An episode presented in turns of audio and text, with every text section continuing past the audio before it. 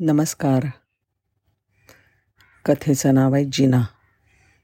लेखक आहेत डॉक्टर अमित बिडवे. आज एका हॉस्पिटलचा जिना घाईघाईने चढत होतो. पंधरा एक पायऱ्या असतील.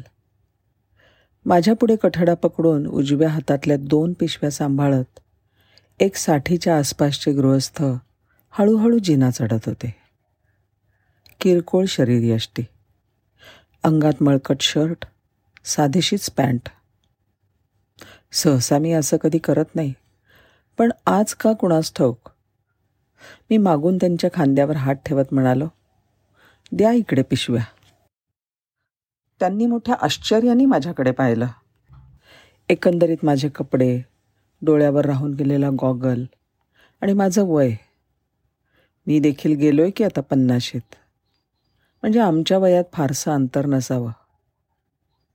असू द्या ते संकोचून म्हणाले. तरी मी पिशव्या घेतल्या. आणि त्यांनी अजून विरोध करू नये म्हणून भराभर पायऱ्या चढलो. वर जाऊन उभा राहिलो. ते जिना चढताना माझ्याकडे बघून छान हसले. जवळ आले. पिशव्या माझ्याकडून घेतल्या आणि जमिनीवर ठेवल्या. माझ्या दोन्ही खांद्यांवर अलगद हात ठेवले. बायको सिरियस आहे माझी. खूप नाजूक अवस्थेत आहे. पण आत्ता पायऱ्या चढताना वाटलं जगेल ती. अजून जगात आहे चांगुलपणा शिल्लक. सरसरून काटाच आला अंगावर. एखादी गोष्ट किती किरकोळ साधी क्षुल्लक वाटते आपल्याला.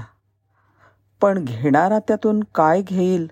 कसं घेईल हे खरंच काही सांगता येत नाही. आज मनोमन ठरवलं.